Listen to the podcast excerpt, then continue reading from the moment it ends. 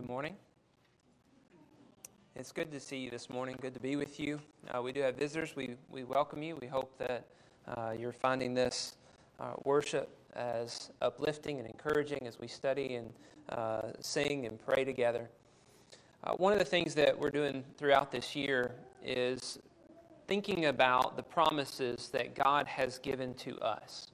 Uh, and really, after last year and all that we've been through, uh, I really just wanted to encourage and build up and strengthen all the members that are here to remind us of the wonderful promises that we have uh, as we go through whatever this year might hold.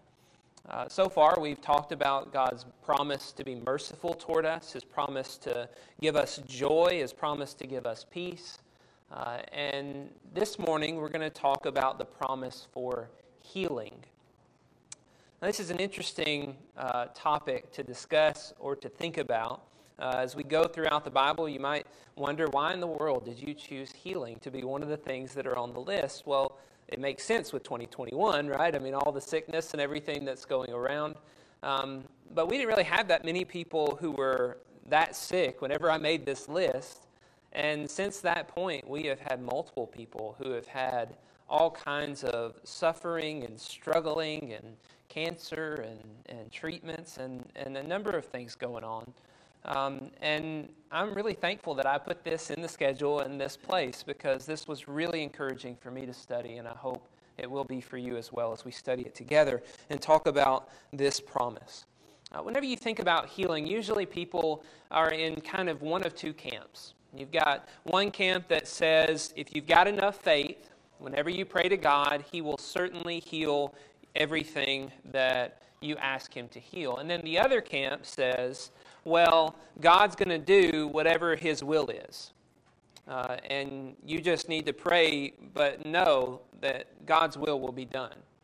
And as we think about the two different camps that are typically, you know, we, we might reside in, I hope we can see that there's some things about both camps that are not really lining up perfectly with what we see in Scripture, what we see in real life. Uh, and, and I hope that we, as we study this together, will come to a more perfect understanding. I'm not, I'm not an expert in this, but hopefully we'll come to a better understanding of the things that we study. Um, as we come to James chapter 5, which is what Taylor uh, just did a great job reading for us, uh, we're kind of asking ourselves the question maybe you are, I, I do every time I read that text what kind of healing is he talking about? You know, in James chapter 5, he just lays out this promise for us that if we go to God in prayer, there will be healing. Uh, those who are sick will be healed. Uh, they'll be raised up. The Lord will raise him up if we go to God in prayer for the person. It tells us the elders are supposed to go and anoint, anoint oil on the head of the person, lay hands on them, and God will raise them up. And then he also says, confess your sins to one another and pray for one another that you may be healed.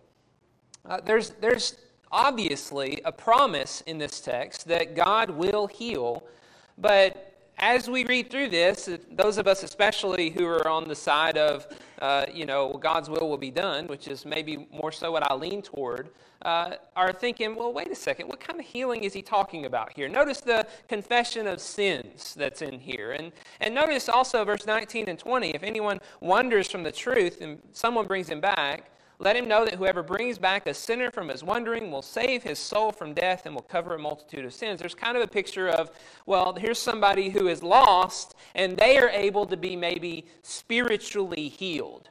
And so, what kind of healing is James talking about? Is he talking about literal physical sickness and, and, and suffering in this life? Or is he just talking about spiritual sickness? And sin. Uh, that, that is the major spiritual sickness we all go through. Um, well, I, I, think it's obvious he's talking about the spiritual in the sense of 19 and 20, but what about the physical? Think about it for a second. Verse 13 Is anyone among you suffering? Let him pray. We wouldn't just assume that's spiritual suffering, but it's obvious, I think, that we would assume that is physical, literal suffering that we're going through. And, and that idea of being sick is typically about physical sickness. And the idea of laying hands on is something in the New Testament that is like a powerful miracle working that was done to heal the sick uh, in the New Testament. And, and another thing that we see that I really want us to think about is Elijah. Why bring up Elijah? If this is just about spiritual sickness, why bring up Elijah and the power that God gave to Elijah whenever he prayed that it would not rain? That God actually brought about a literal stoppage of all rain because a man, a human like us, prayed to God asking God to stop the rain. You see in this something that's, that's miraculous, that's phenomenal. And why is James bringing this up? Because he says he was a man like us. And he prayed, and God did something phenomenal. God did something miraculous, we might say. So, why does he say this? Why does James promise that God would heal and forgive those we pray for if we pray with faith. I mean, that's, that's really what we get to as we study this and think about this. There is something that James is saying in this text that is promising us if we will go to God in prayer with complete faith and trust in God, then our, our faith, our prayer has power to do something that is beyond understanding. It's essentially what James is trying to tell us. Why does he make this bold promise? Well, if you study the letter of James, remember this is just a, a text found in a New Testament letter written by an, a, a, disciple, a prophet. Uh, James is the brother of Jesus to a group of Christians. What we find is that this is a letter written to Christians who have superficial faith. Okay? These are men and women who are very double minded. They say they believe, but then everything about their life reveals that they don't truly believe what God has said. They have faith, but they don't have works that show they really have faith. So that, that really helps us a little bit. What is this text promising uh, healing about? Well, James is trying to make it very clear that they must believe that God will act in response to their prayers. They are they're, they're just half heartedly praying to God for healing and not believing that God will do anything in response because their faith isn't sincere, it isn't deep, it's not rooted. So, James is trying to help them understand God can and God will hear their prayers and respond with healing. He wants that to be without a shadow of a doubt in their mind. Help them understand when they pray to God, they don't need to doubt God, that God would heal that person or that God can heal that person. They need to pray with complete trust and, and complete belief that God will heal that person. And this is the way James is instructing them to pray. Have we ever struggled to pray like this? How many times do we pray for someone we love who's suffering? How many times do we pray for ourselves as we're suffering? And how many times do we doubt? In this, James is really making it to where God has to respond to their prayer. Because James is promising it, and he is inspired as he's writing these words, and he's promising God will heal this, this man that you're praying for who is sick. Now, this is not a letter written to the church here at Saraland. Can we draw an application from that? Well, maybe we can. But let's, let's consider a lot of other texts and, and and be cautious about that, right? There's a lot of people. I mean, if I, you know, I'm not saying, all right, if you're sick, come up here. I'm, I'm going to hit you in the head, and we're all going to believe that at that point you're healed. And then if you have enough faith, you'll certainly be healed. I'm not going to do that, right? That's what a lot of televangelists do. But what is, is this really saying that God will heal all of us if we pray? Like, absolutely, without a doubt, for sure, when we pray, this will always happen. And that every time we've prayed in the past, and God has not healed the person we asked Him to pray to, to, to heal, we lack faith. Is that what this is saying? First, I'd like for us to consider a number of Old Testament passages that tell us about God's desire to heal us. Really, our sickness, uh, all of our suffering, everything that we experience, our death in this life, all goes back to the very beginning of the Bible when we sinned and fell short of God's glory. Uh, Adam ate of that tree and then experienced the, the curse and every generation since has been dealing with that curse. And that's why sickness and death and all this is here. But what's interesting is at the end of the Old Testament, God makes one final promise right before the New Testament comes.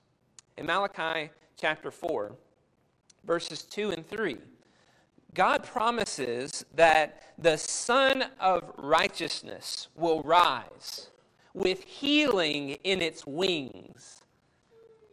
And those who uh, fear God's name will go out leaping like calves from the stall, and they will tread down the wicked, for they will be ashes under the sole of your feet on the day when I act, declares the Lord. At the very end of the Old Testament, what do we have? We have a promise that God will make the Sun of Righteousness rise with healing in its wings. There's this picture of healing.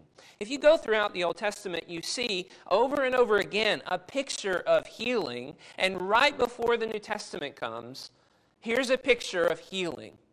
Uh, like under the wings, he's going to shelter and heal those who are his people. There's a number of other texts. I think one of the most notable is Isaiah 35. Isaiah 35. If you want to turn over there, you can turn over there. I didn't put the text on the screen. I'm sorry for that. But we're going to read the first 10 verses of Isaiah 35 and see the number of promises that are being made there. Are, it's just full of healing and promises of healing. Isaiah 35, verse 1 beginning says, The wilderness and the dry land shall be glad, the desert shall rejoice and blossom with crocus. It shall blossom abundantly and rejoice with joy and singing.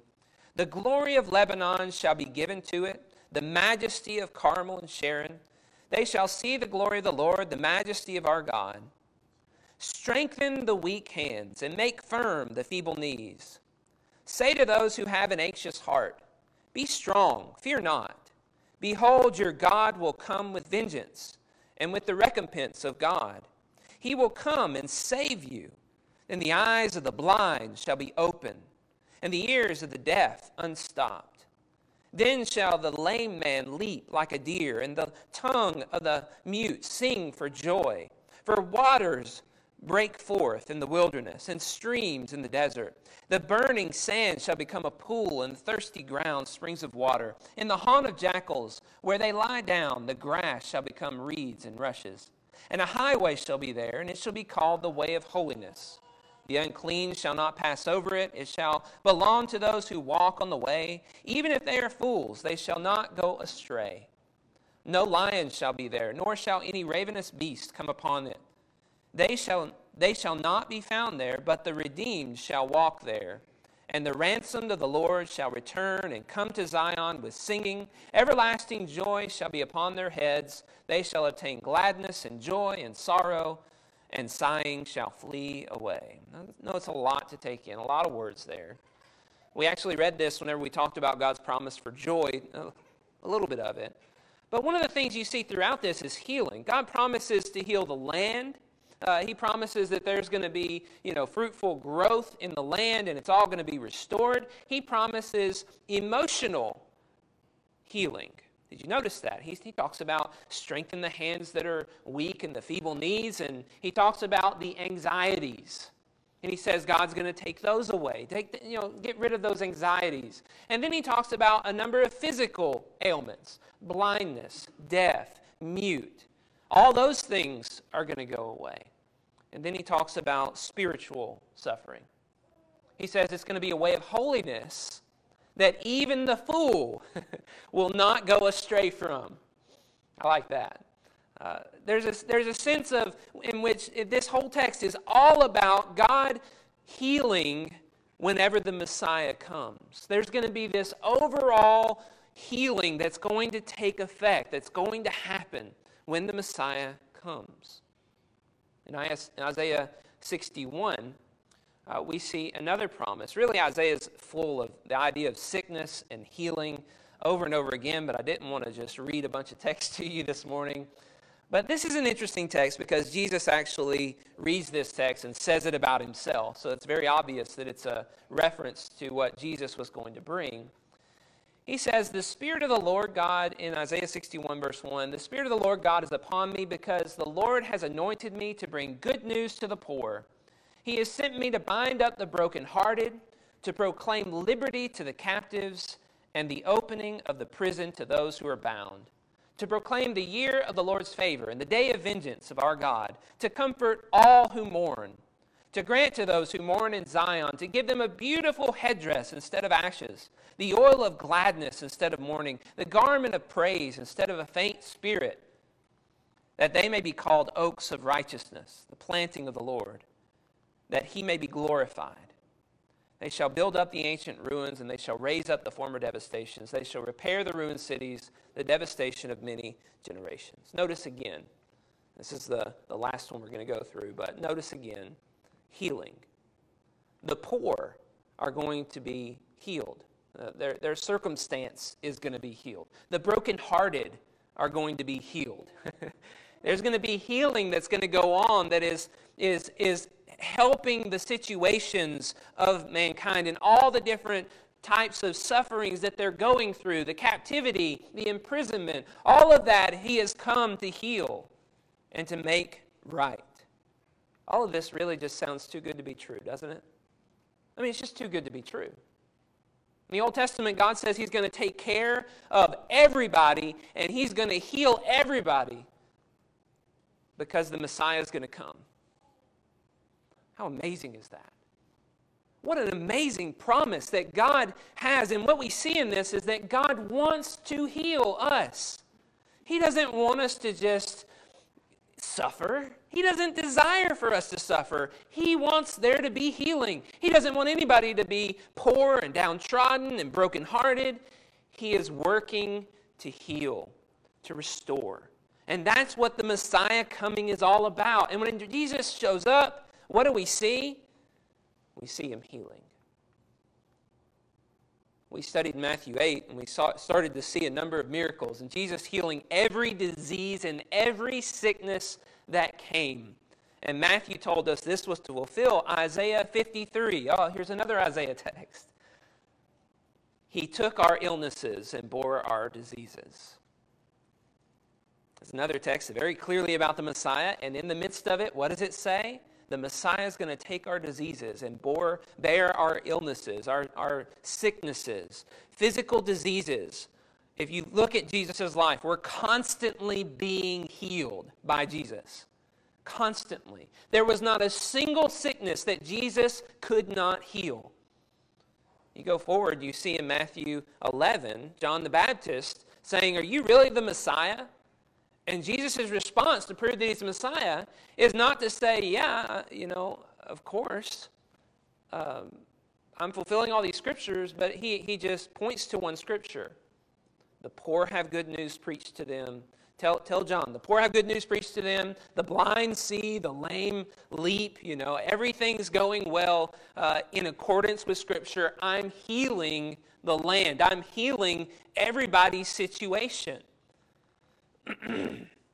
all the circumstances are being healed with the gospel message. If you're poor and you hear the message of Jesus, that you can be rich in the kingdom of God in your humility and in your service of others, that's good news. That's healing news. But as we read that text particularly, Matthew 11, and we read about John the Baptist, what we learn is John is imprisoned. And if you remember those Old Testament texts, they said that those who are in captivity and those who are in prison will be set free. So it makes sense for John to sit here and say, wait a second, are you the Messiah or not? I'm supposed to be set free. If you're the Messiah, why haven't you set me free yet? you quoted Isaiah 61. You said, I've come to set the captive free. We go throughout the rest of the New Testament, we notice Peter is set free from prison. Uh, he is able to just walk right out those prison bars and, and just walk right into the, the place where all the Christians were meeting. But Paul wasn't.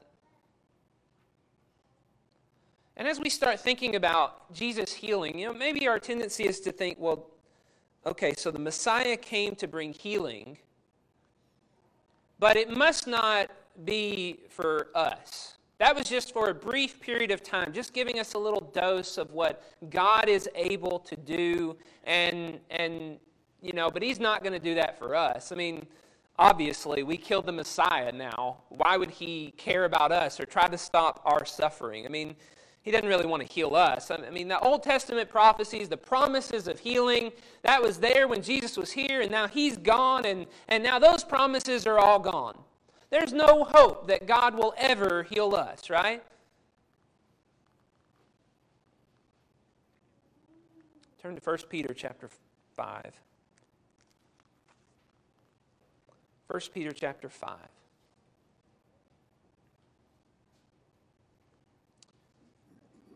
In verse 6, it says, Humble yourselves, therefore, under the mighty hand of God, so that at the proper time he may exalt you, casting all your anxieties on him, because he cares for you. He cares for you. Go back to Ephesians chapter 3.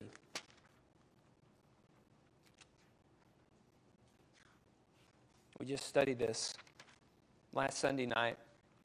And Melvin came and, and talked to me a little bit about it and pointed out something that I completely didn't really talk about for sake of time, but something that needed to be talked about.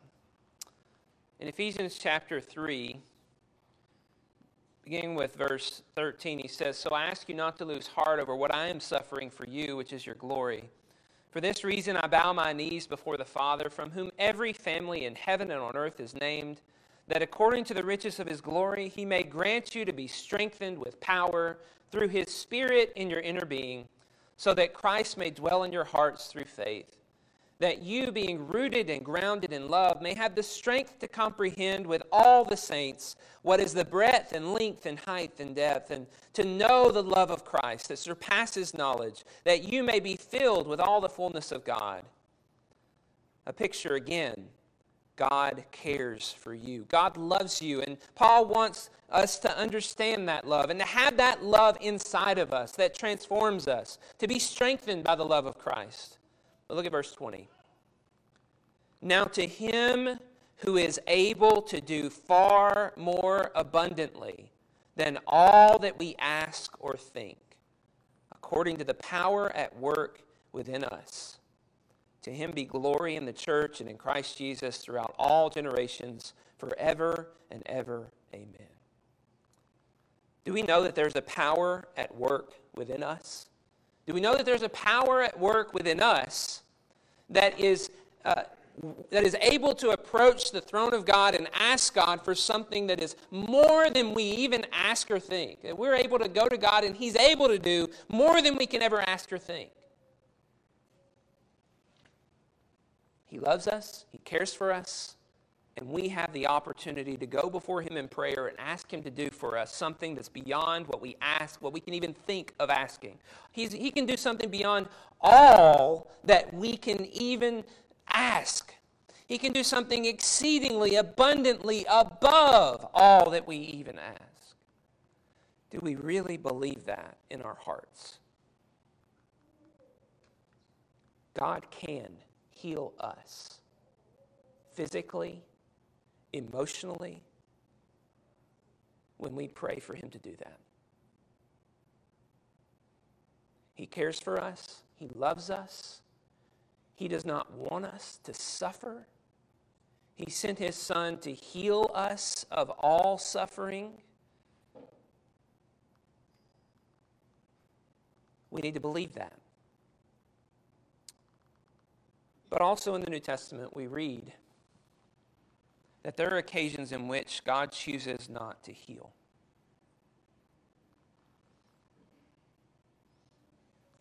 The example we have is of Paul, who was given great blessings in his life, like we are given great blessings, except even more so. He was able to witness and see kind of a heavenly scene. And he's called up to the third heavens, the way that he puts it. But he was also given a thorn in his flesh. And he prays to God three times to take away that thorn in the flesh. And do you know what God tells him in 2 Corinthians chapter 12 verse 7? No. But God, you can heal me. You're able. I know you can. No. And Paul understands why. He says, So to keep me from being conceited, because of the surpassing greatness of the revelations that he had received, a thorn was given me in the flesh, a, me- a messenger of Satan to harass me, to keep me from being conceited. Did you notice the repeated phrase?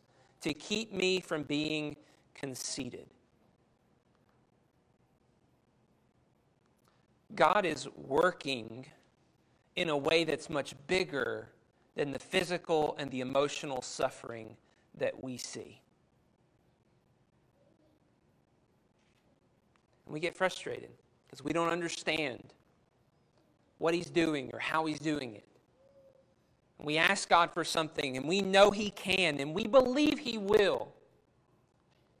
And He may tell us no.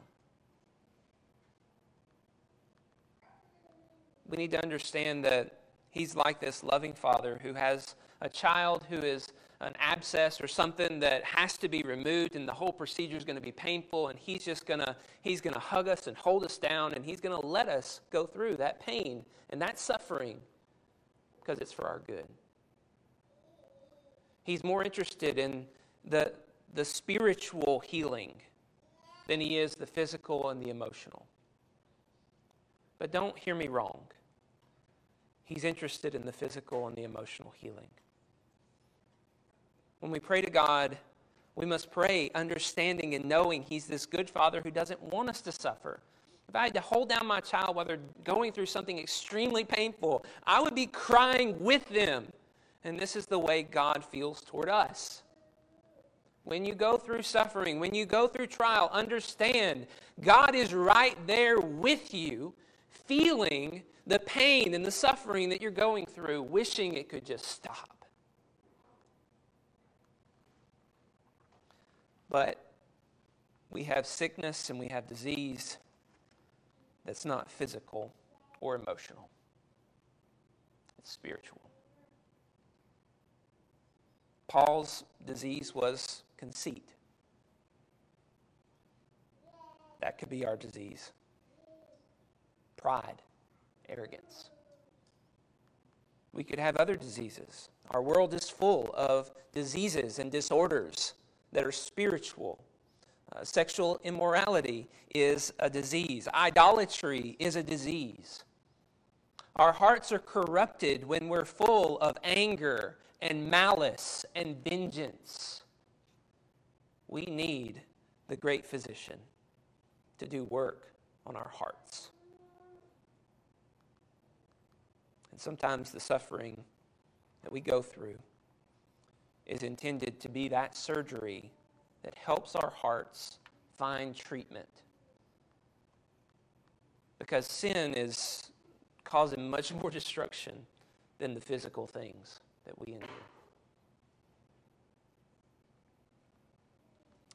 God provides for us the ultimate spiritual healing we need through the blood of Christ. so don't think that everything, every single time you suffer, it's because, you know, you need to do this in order for your sins to be forgiven. That's not it at all, okay? Completely separate that from what we're talking about. But it may be that as we go through suffering and trials, we're supposed to learn some very valuable lessons that strengthen us, that bring about greater endurance and resolve and faithfulness. And then as a result, we have a greater hope of God. We have rewards in heaven if we remain faithful, if we show faith in the trial. And we have the ultimate promise of healing after this life is over. I don't think James is promising us that every single prayer will always result in perfect healing every time if we really believe. If that were the case, we'd have some 2,000 year old Christians right now. that is not what we have. But the point is that God wants to heal. And we need to be completely convinced that He does and that He will heal us in the end.